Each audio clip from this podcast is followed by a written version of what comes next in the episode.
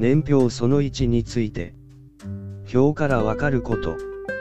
出来事の順番が一目瞭然。同じ時期の出来事が一目瞭然。その時代政治の中心者が一目瞭然。時代区分。時代を大きく捉えられる。政治の中心地で区分します。飛鳥、奈良、鎌倉時代など。年号で区分します。明治、大正、昭和、平成、令和。社会の仕組みの特色で区分します。原始、古代、中世、近世、近代など。年表その1の歴史って、お、も、し、ろ、い。それじゃ。またね。